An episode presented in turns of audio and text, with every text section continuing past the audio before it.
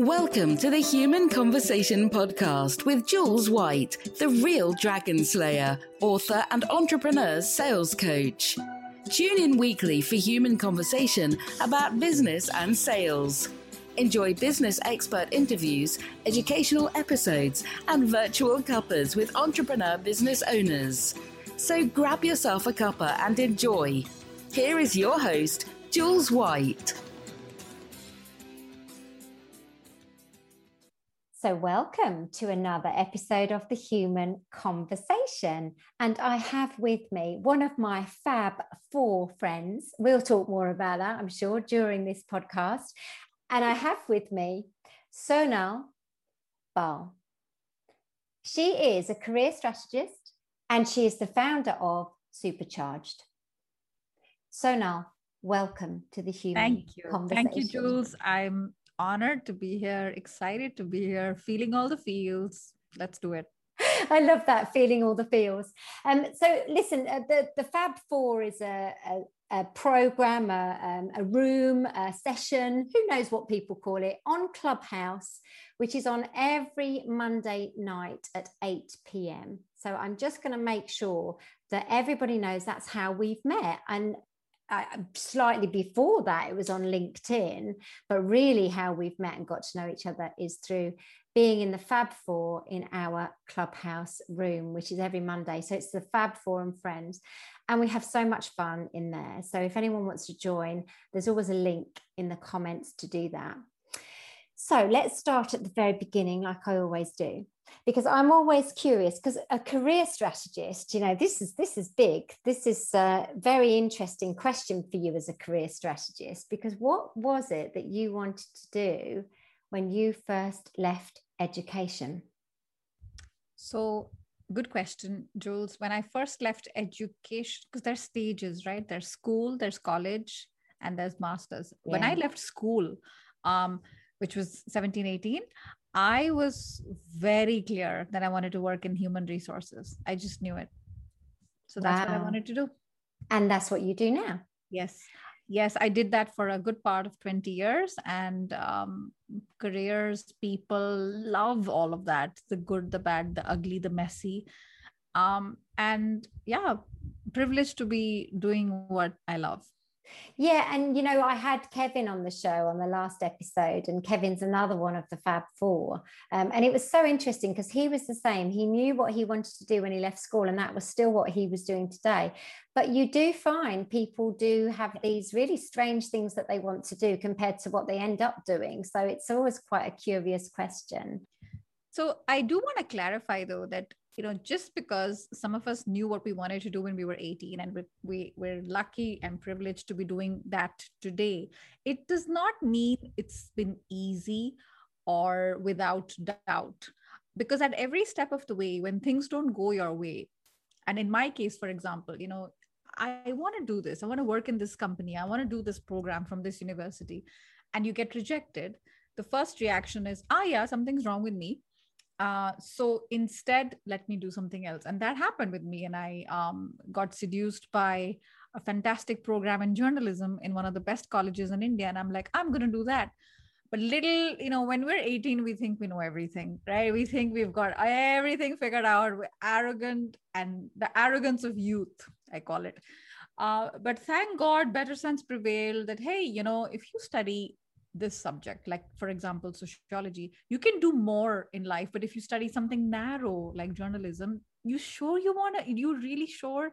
So yes i knew what i wanted to do but you know all those little obstacles the best one being self doubt which is a big one they creep up and they have crept up the whole time so did they kind of divert you slightly, even though you came back on course? Is that what you were saying? So did yes. you actually do the journalism no, program? I didn't, but I very seriously considered it. And I went through, you know, you have to go through a bunch of entrance exams. You get invested in it.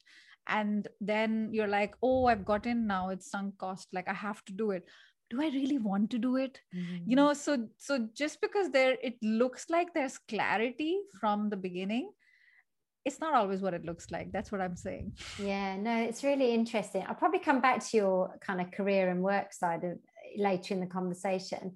But I obviously want to start with a little bit more about uh, you because uh, were you born in India? Yes, born and bred, originally yeah. from New Delhi, lived my whole life there till I was 26. One of the things I seem to remember you saying was that you hadn't traveled, hadn't traveled, hadn't gone anywhere. And then all of a sudden, you've literally been all over the world. So I'd like to explore that with you, really. Yeah, yeah. Life is so funny. And uh, you, you tend to think, oh, everyone's going everywhere but me why not me and life is passing you by and people take these great flights and you're like oh i'm never going to be able to afford to fly like that so um, what happened was um, i was 25 almost 26 when i got married. And um, the guy i was seeing who ended up becoming my husband had a brilliant opportunity while we were dating to do marketing and head marketing for south america for his company. And i had just got promoted at ge capital. I was in hr you know living the dream and decided oh that's fantastic. So after we got married like literally within two months after we got married i followed him. So i became the trailing spouse. I don't like the term because trailing makes me feel like you know i'm i'm coming along for the ride. I don't have any power. I don't have any like my own value feels diminished. But in essentially you know in layman's language that's what it was. And uh, moved to the other side of the world which is uruguay in south america Amazing. and uh, one year later in chile uruguay is on the east part of uh, south america tiny little football shaped country between brazil and argentina and i had to see all of this on the map and uh, Chile's on the western, uh, you know, the Pacific coast. So it was like, okay, this is so interesting. Like this part of the world so exotic, never been here, and uh, then came to Europe to study and do my MBA and traveled all around Europe. Uh, you know, so it's just be open. You just don't know where life is going to take you.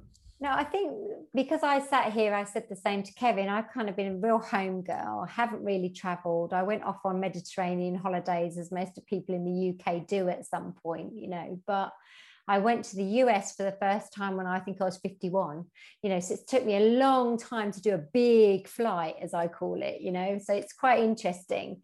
And I always think to myself, she went from India yeah. to Uruguay yeah. Oh my goodness and i feel yeah. scared and i feel fear and yet there you are saying it was a wonderful exotic place and so i mean what did you feel really? I what loved it. love i it? yeah. I loved it. I was just one of those people who was born for adventure and didn't have any.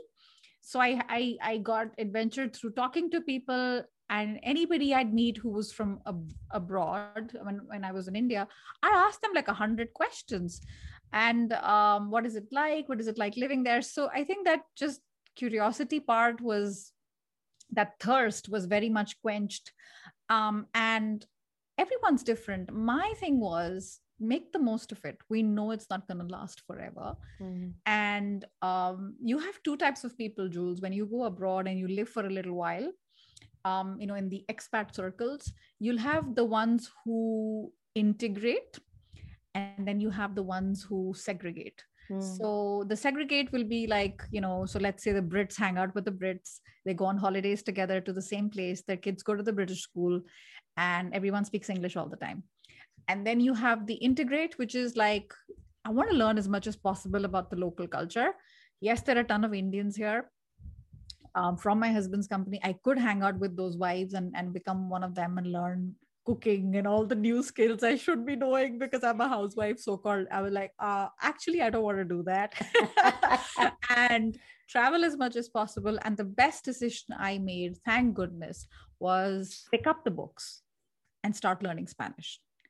Uh, because that was one way to get an entry into the labor economy by being productive i wanted to my my definition of productive was am i earning something for myself because i've always been you know uh, financially independent. And it's something that i was that's important to me. We all have our values. I'm not saying that those who were not working uh, you know they're not important or what they do is not important but it's different right? And for mm-hmm. me that's my my my yardstick uh, am i financially independent? Because i respect myself a little bit more.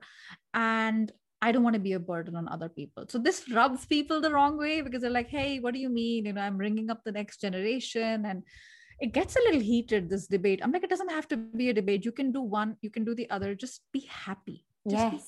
Make a choice and be happy. If you have a regret, that means you weren't happy. And the last thing you want to do is resent your child or resent your partner because you gave up or you sacrificed your career. And I didn't want to be that person. So no. I did. I, I would say our strategy was, it sounds so cool, but when we were in it, we didn't think we had any strategy. You just go with the flow. I think the strategy was always make friends with the locals as much as possible. And that was done through three things volunteering, heck of a lot of volunteering, because suddenly there was a lot of time on my hands and a volunteering at the local church. Um, and you know, the Indians would be like, but you're not Christian, you're a Hindu. I'm like, who cares? Volunteering. People are people everywhere and and you know they need help whether it's teaching english or whatever. So one was volunteering. The second was um, learning spanish because when you have this uh, habit of getting up every day going to a language school meeting people you go through class 90 minute class at the 45 minute mark there's a little break talk to people during the break have tea coffee water. Uh, so that was a great way to you know integrate as well. So that wasn't locals. Those were other expats like me. So i, I was you know very satiated with that. So voluntary um, learning uh, english um, learning spanish. And the third was working. And i couldn't get a job properly the one the kind of job i wanted. So i started teaching english because that was the only job apparently i was qualified for. Amazing. Um, and when you're teaching english you're teaching english to locals yeah. So you're then mixing in with the locals, which yes. is kind of where you wanted to be anyway, isn't it? Yes. I yes. love this. This is so good. And, and it's so interesting how you said, well, we didn't really think we had a strategy at the time, but look at that as an amazing strategy. I love that. So then, um, was it very long? How long did you stay over into sort of South America? Uruguay, side? Uruguay was one year and Chile was two years. So total three years. And this was Jules, if you remember, um, before, so BC, before children. So life before children, I don't remember what we did with our time, but apparently three years of our married life was before children, and Amazing. we were in South America. Amazing. So you moved to Europe from there. We, we moved to Europe um, with a little pit stop in India because I was um, heavily pregnant and uh, i you know we went to india for six months um, had a baby number one and then he was a four month old uh, tiny little uh, newborn when i came when we came to europe uh, for my mba program. So i followed him twice to uruguay and to chile. And uh, we both were very uh, keen for me to do my mba and i was very confused jules frankly speaking because i was like you know i also want to be a mom. I think this is the right time. You know you feel it in your body and i know that men have it as well. It's this uh, this maternal paternal thing um, where you're like i'm ready. Yeah. you know not everyone feels that way but when you are ready you're ready. And i was like how will we do that? And mba I can't do both. And my husband said we'll figure it out. Let's yeah. let's do both. So came to europe to study and he was a, a four month old and i was doing a full-time mba program uh, do you know something? Our, our stories become quite um, similar in this at this point, I think, because I was working with my ex-husband. He's my ex-husband um, in his business and pregnant with Sam. And when I had Sam, uh, it was the most amazing thing in the world. And I was 35 years old, you know, so I was later on in life. Like you say, I had this oh, I'm ready. I'm, i want yeah. to have a baby now. Um, and as soon as I had him, it was just the most wonderful thing. I fell in love with him, wanted to be with him. But after three months, I knew I needed to do more. I needed to be Jules and not just Sam's mum. It was just yeah. in me. And I think yeah. you're probably very similar by the sounds of it.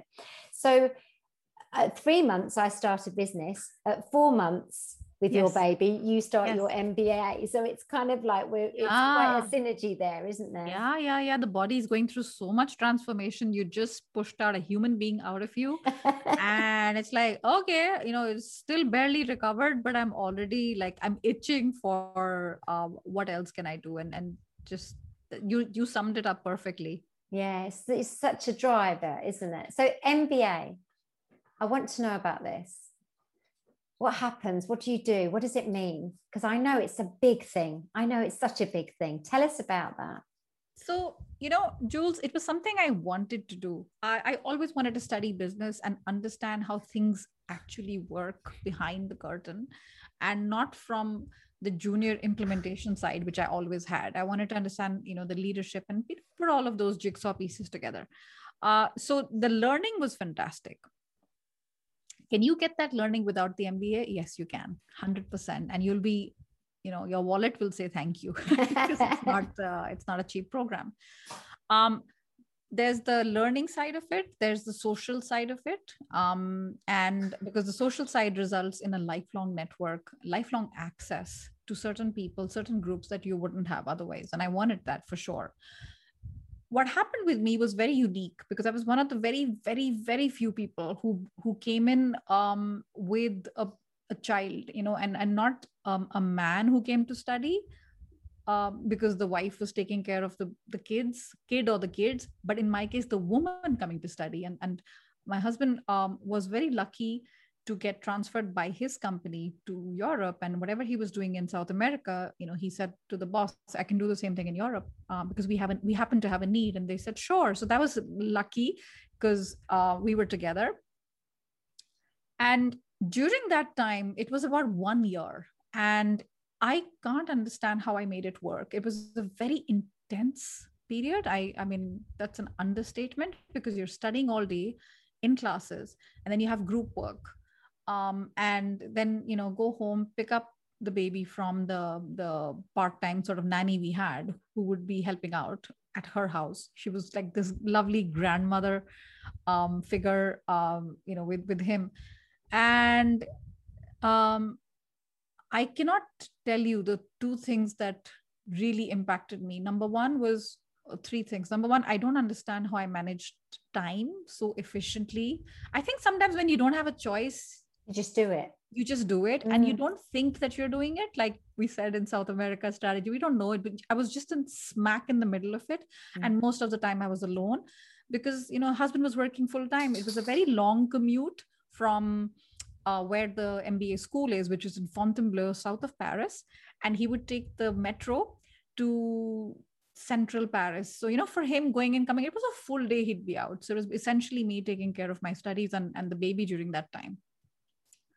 Um, so, number one, what I want to say is uh, I didn't feel like I fit in the whole time. And it's such a pity because that held me back um, I thought that you know these are people who are coming from you know finance subjects. They're you know already working at the McKinseys of the world, and they've already done banking and all of that stuff. And I struggled with some subjects, so I didn't feel like I fit in. So because I felt that I didn't fit in, I held myself back from events or volunteering or anything like that, which is which is a pity.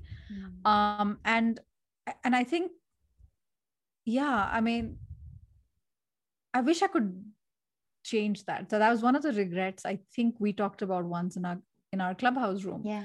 Um, because the self belief wavers in our life. And um, when I talk about this story, I feel a little more open to talk about it now. But back then it was very raw um, because it's been a while. I graduated in July 2009. So we're recording this in July 2021. Yeah. So it's been a good 12 years. Uh, and in these 12 years, there's been a five year reunion and a 10 year reunion. And I didn't go to either of them because I just felt like I didn't belong. Oh, that's so and it's sad. so it's so silly. Mm. Um, because when I was there, I felt number one guilty a lot. Ah, you know, baby, how are you doing everything? So that mom guilt, dad guilt, whatever, parent guilt, that's yeah. real. That's yeah. very real. And and the second um, lack of confidence don't feel like you belong so you know outwardly there would be a show of confidence but deep down like you know shaky mm. um so yeah it, it was what it was but managed to graduate um quite successfully considering everything that i'd been through and when i say successfully i don't mean with grades and stuff like that because i really uh, struggled with some subjects when i say successfully i mean i graduated right in the midst of a huge financial crisis if you remember yeah, um, 2009 yeah. so that was i mean after covid definitely that was the worst time to graduate. Yeah. And i managed to get like five serious offers from some fantastic companies you know two of them in the uk in fact um, and in paris and, and, and zurich. And i was like wow i have the luxury of choice. Like what is going on? So i felt like all of the stuff that i'd been through it kind of made up for it by just having a choice and not being in that position where okay i've just graduated i don't have a job in hand do i go back to india? I don't i didn't we didn't feel ready to go back to india yet. Uh, we also you know you have to re- you have to see some return on investment. It was a very expensive program and i wanted to start working so that i could you know feel better about spending thousands of euros um, on something that i didn't see an roi on. Yeah. um, and i think that if i had to you know dissect it the thing that helped me was just razor sharp focus on you know okay what do i need to do to graduate and second i don't have any network i don't know anybody in europe but what I'm going to do is I'm going to reach out uh, to people on my own, and I'm in the CV book. Okay. Uh, somebody called me because they saw me on the CV book. Okay. Um, they want to meet they want to do a phone call and i would say things like hey why don't i come over and see you? You know so i would do that at my own expense. These were longish trips and i would you know take care of um, financing these myself. Those things when i did them repeatedly they made a huge difference because i also had the hat of an hr person right? So i also mm. knew what they're looking for. I've been on the other side. So all of that helped and um, it was definitely worth it i think it's so interesting listening to you because it, i sort of sit here thinking that was some painful stuff actually right there that you've described you know emotionally painful stuff. And how cool would it have been if we had never made the assumptions that we made we'd never thought the things that we think which are basically internal things you know? What else could have happened? However look what did happen even with all of that going on. So how amazing is that? I mean it's truly inspiring that you've done that you know so now it, it really is, it is. and you know it took and anyone who's listening and you're like oh gosh I, I can relate with it. Um i and you know people are like yeah but you come across as so confident. Really? Like this like first of all don't judge the book by its cover. Yeah. and and secondly um it took a coach that i was working with in october 2019 so this is 10 years because i graduated in 09 10 years later when we when we um, peeled back all the layers of everything that i'd been through and i had you know just a few months ago skipped the 10 year reunion because I was busy, you know. I was like in courts, yeah, I have other stuff. Yeah, sure. And these were excuses. Um, and with her, I worked it out. How much of that fear was actually, you know, true? Like, yes, you did struggle. Yes, the group, that little working group that I was with, they used to judge me because I didn't really contribute. And I was called things like a freeloader like that hurt me so much because i always felt like want to do my best but i didn't understand certain subjects so i was like let them take the lead what do i need to do and i'll do bare minimum just to graduate because i honestly between a baby and and not following subjects i was full-fledged yeah. full-fledged traumatized so it, uh, what i'm saying is it took 10 years for me and if if i can help with you know anyone who's listening and like if there's one thing you remember from this conversation and nothing else, please don't take 10 years like me. And if it has been 10 or 20, you've got control. Mm. And doubt and self belief is a choice. Mm, absolutely is a choice. And, you know, the it's easy, isn't it, for us to say, oh gosh, why did we take so long? But then when you also look at it, you had to go through certain parts of that journey to come yep. to where you are today, ultimately. Yep. Same with my journey. In 2009, I was getting a job again, having lost my business and had a bankruptcy and, and lost everything. Um, same year as you again. How weird are these little synergies we have? And so I was starting again in 2009 without an MBA. Yeah, yeah, yeah. I would have loved to have had one of those. That might have given me more choice. And I was sort of going back, I felt I was going back 10 years previous to doing a job I'd done 10 years before. And I felt terrible. My pride was in the gutter. you know yes. oh my goodness yeah yeah and, and you and i have talked before right because you came on my live stream supercharge fridays on linkedin and you mentioned you'd been laid off three times yes. is that correct yes. so have i. So yeah. that's another thing another, that's thing. another thing we have in common. Yeah. So going back to the uh, the journey you talked about the mba you took in paris did you in france was it? Yes. Yes. What brought you to belgium which is actually where you now live? So that's um, the on campus recruitment that was going on and uh, one of the five offers that i was lucky enough to have was with uh, a dutch telecom company in belgium. So that brought me here and i um, if anyone's listening who has a choice which is a great place to be but it does have its own set of problems like how do i choose between a and b? Um, for me it was very clear. I chose number one the position was meaty enough and number two the boss. There was this lovely british uh, gentleman that we just got along he and i when, when we met. Um, so the position and the working culture based on my interaction with the boss and the other people that i'd interviewed with and uh, location helped for sure because there were certain you know after having moved so much I wanted to be in a position uh, in a in a location where my husband could follow me easily again without you know too much of disruption. So mm. that's what brought us to Belgium. I love that.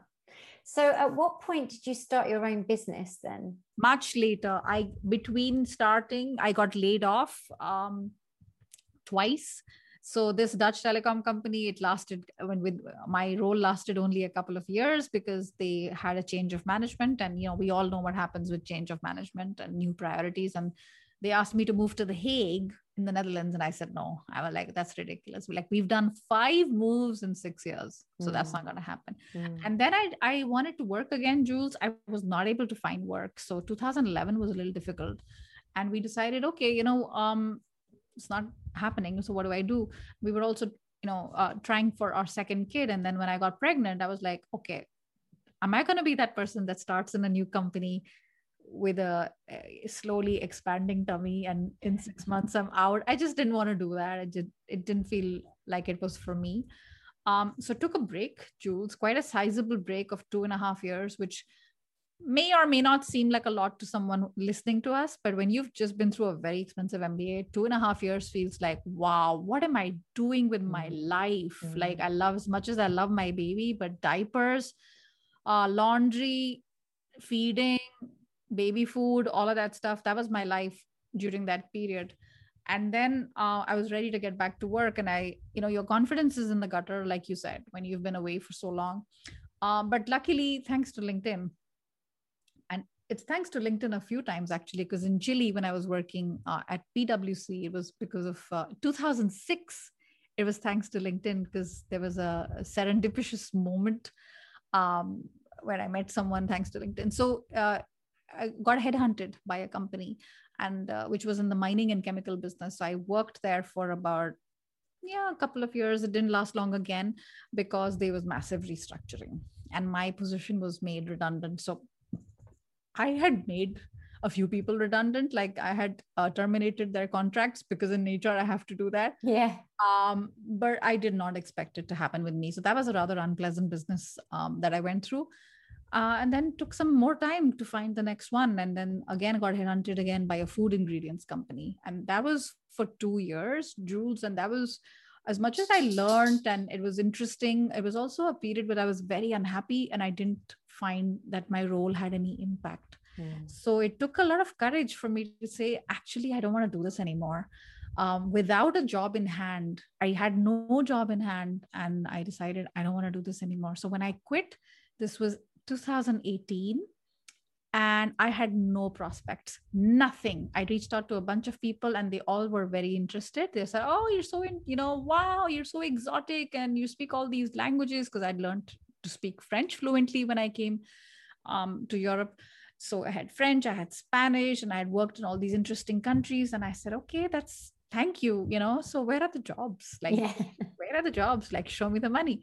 There was absolutely nothing. So I I called 2018 my year of being lost mm. um, very lost. And I decided, okay, there are no jobs coming my way. So I either wait around for something to happen or I just create something. so that's how little by little the journey started. It took a long time though. I'm not one of those people that dove in. I thought i was like my confidence i will just dive in. Apparently with me it's been um, very uh, twisty and and squiggly. Um, what i decided to do was this is july again. We're coming back to july. So this is july 2018 i said okay what do i know how to do?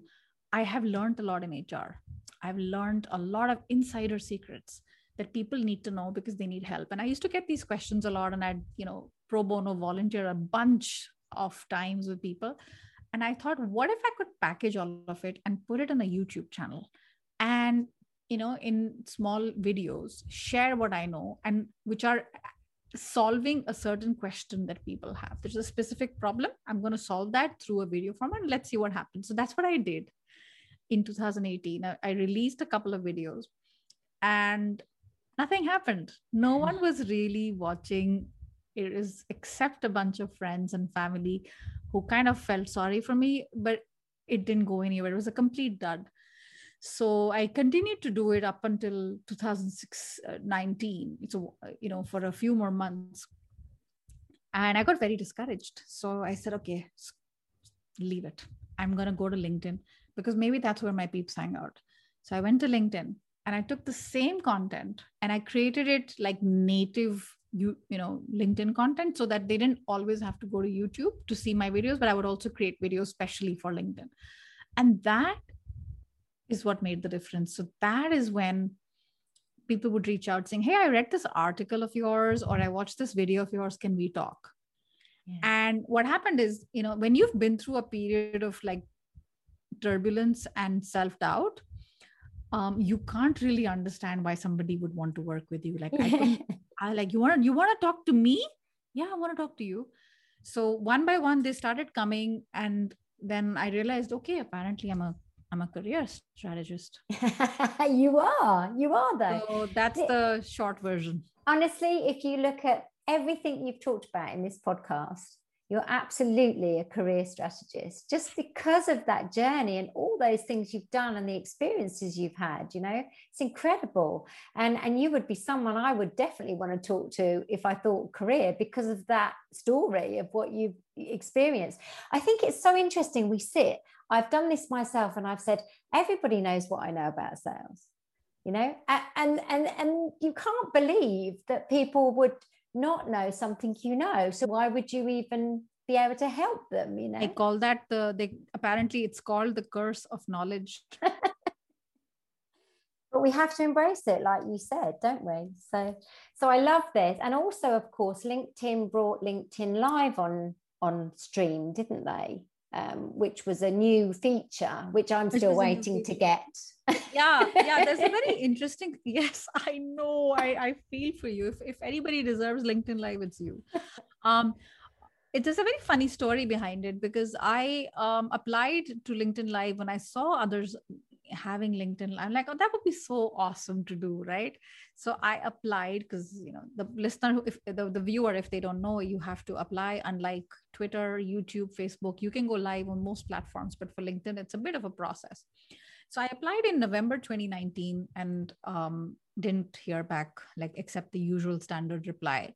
Then i applied in december 2019 same reply. I applied in january 2019 and that is when something very interesting happened. I don't know if there's a correlation but i like to think that there is.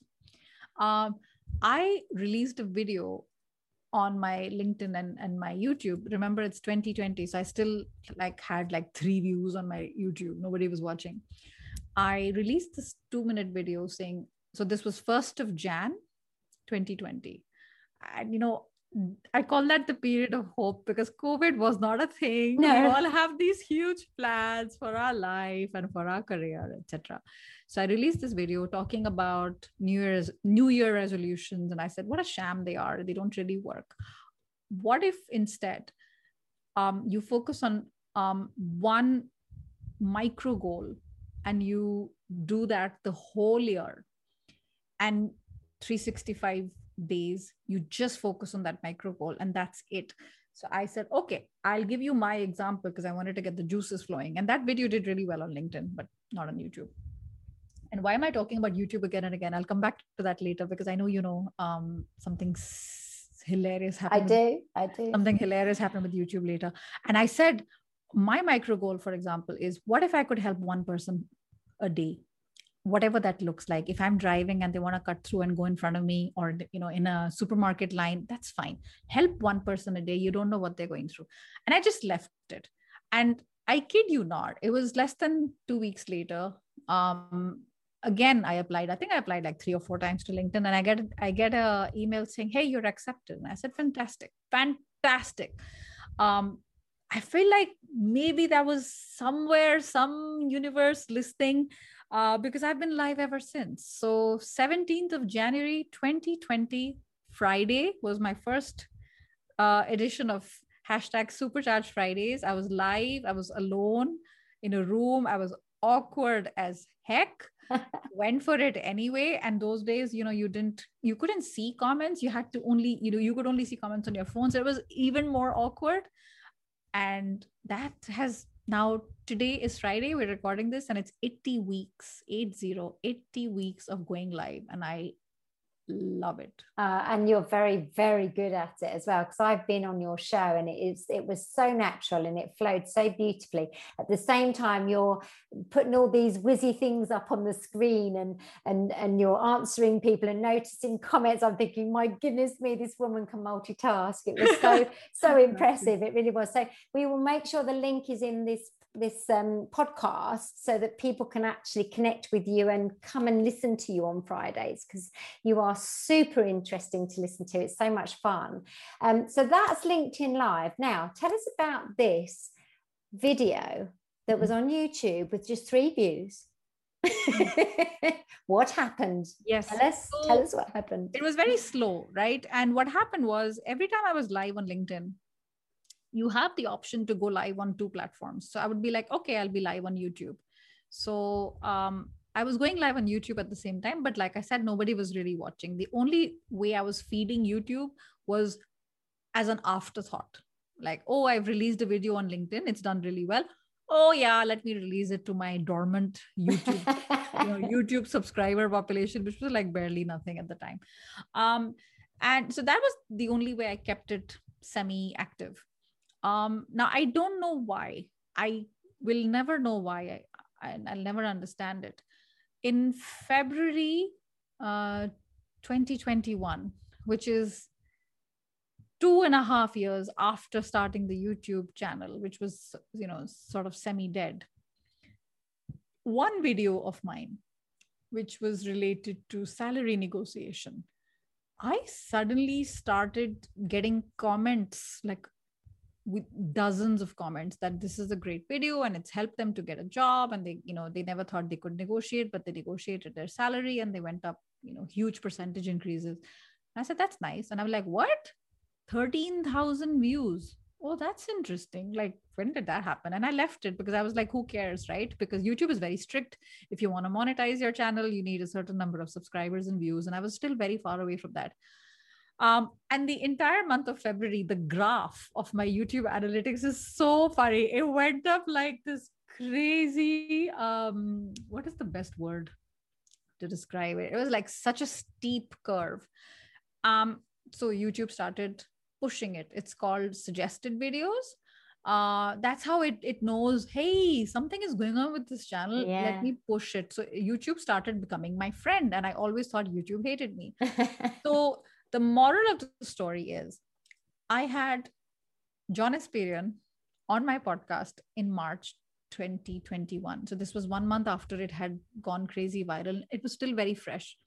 So he was talking to me on my podcast and he talked about his mentor. He said, when you start something, whether it's a blog or a channel or um, any you know video uh, related thing, you need to keep showing up consistently for 30 months and it will be noticed it will be noticed provided you're good and you're solving a real problem mm. and when we were talking it was march 2021 and i had started the channel in september 2018 you don't have to be a math wizard when i was listening to him like i had like complete like Goosebumps. goosebumps on my arms because it was September 2018, March 2021. It was exactly 30 months. Amazing. So I was like, there's something, something to the theory there. So there's something. So I, I came to the conclusion you just gotta show up till you blow up. Yeah. Yeah, but you have, and this whole regular, you know, relevant and um, you know, so that it's consistent. I think those three things is why people then suddenly get used to you you become familiar they know what you stand for they know what your message is and all that stuff is amazing and that's when real things happen isn't it?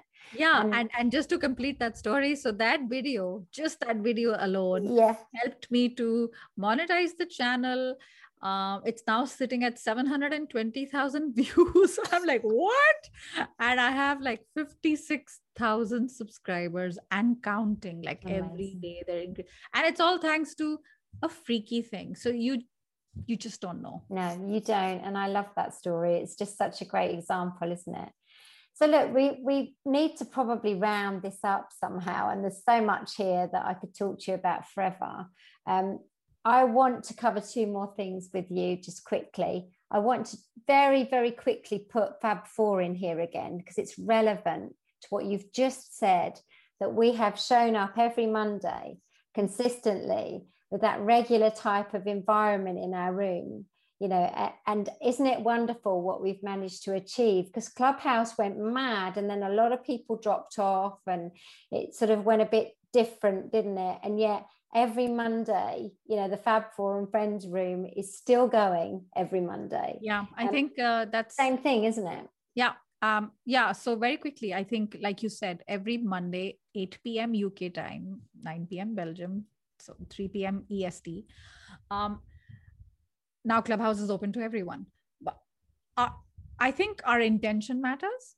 And people who've dropped off, the number one reason they said was and then the two things they said was it was a time suck. And number two they didn't see any roi mm.